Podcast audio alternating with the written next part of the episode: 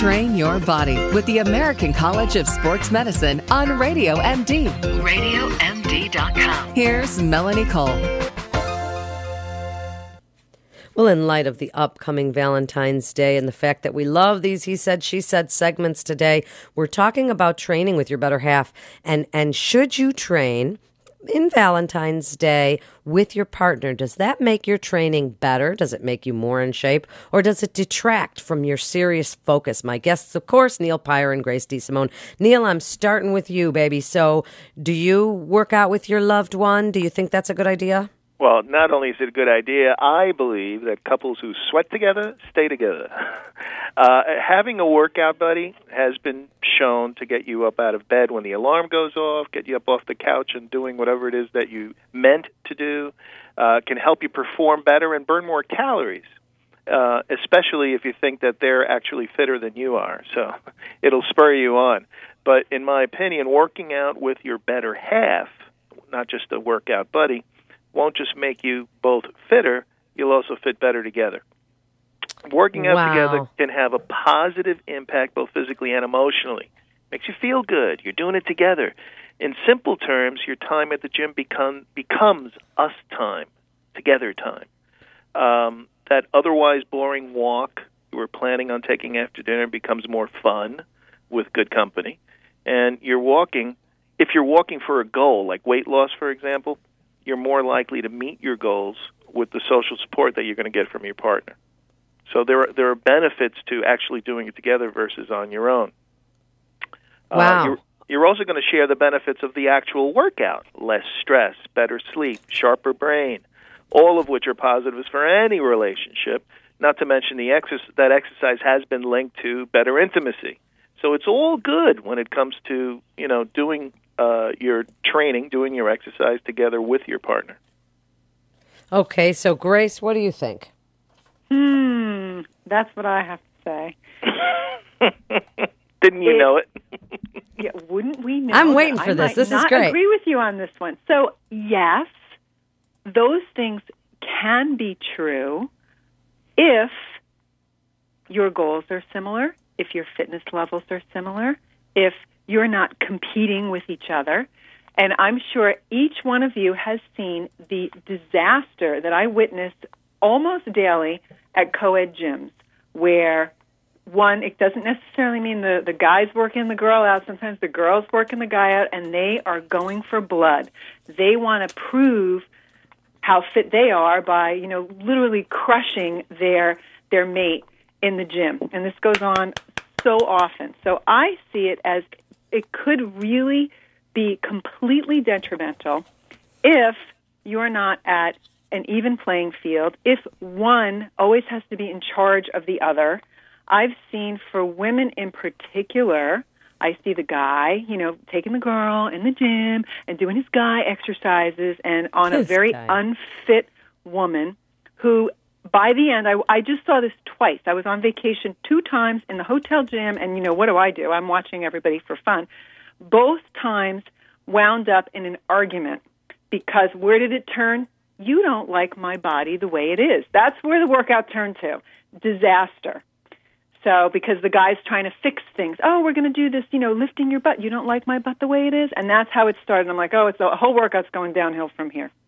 Oh my God! See now, okay, Neil, I'm gonna, I'm gonna stick in my own two cents in the he said, she said, and gang up a little bit on the man because I kind of agree with Grace. And the fact is that unless you are in the same fitness level, if you are and you're used to working out together like runners, you see those couples that run together and you say, oh, isn't that awesome? And they're so cute running together. But where weight training is concerned, I do think that there is that whole feeling of "Mm, don't look at me that way, don't push me so hard, don't tell me what to do, don't all of those things. And I must admit, what Grace said, I had a great time working my son out because I wanted to kick the crap out of him. He's a gymnast, and I wanted to make him so sore so that he knew what a great freaking trainer I was, so that he couldn't walk the next day. And it was hard for me because he's in such great shape. But I get it, Grace. I see where you're saying about the not necessarily. Neil, what do you have to say about that? Because maybe cardiovascular exercise and weight training are two different ends of the spectrum in this case. Well, and speaking of end end of the spectrum, can you imagine what dinner conversation with that particular couple that Grace mentioned would be like? I says, "What do you mean I shouldn't have uh, cheese on my burger because it's going to make me fat? You think I'm fat, don't you? You know, I mean, so I don't think it's the workout per se. Um, yes, there are differences in preferences and likes. It might not always be easy. Uh, perhaps your tastes do diverge. Your partner likes yoga. You prefer doing power cleans but trying something new maybe is a good thing, can bring you closer. Uh, the, the bottom line is that there are benefits to be had from partner training, and I think there are personal benefits that can be had, I guess, depending on what you're going to do and what your personality type. Maybe you're one, you're an A and he's a B, or whatever it is. That um, will reap you some benefit, uh, not just in the gym, but also uh, in your relationship. Okay, so yeah, and, and Grace, what do you have to say to that, and and to the fact that I think that maybe cardiovascular exercise and weight training are two different things. I totally agree. I think cardio might be a little bit easier, and it depends on you know what the cardio is. The other yeah. the other aspect that I feel very strongly about, and I feel about this, you know, it doesn't matter who I'm working out with. That's my time. And as a parent, I remember when my kid was little and they, do you want to go to mommy and me? And I was like, no. People were like, what a horrible woman this woman is. And I was like, no, I have no interest in exercising with my child.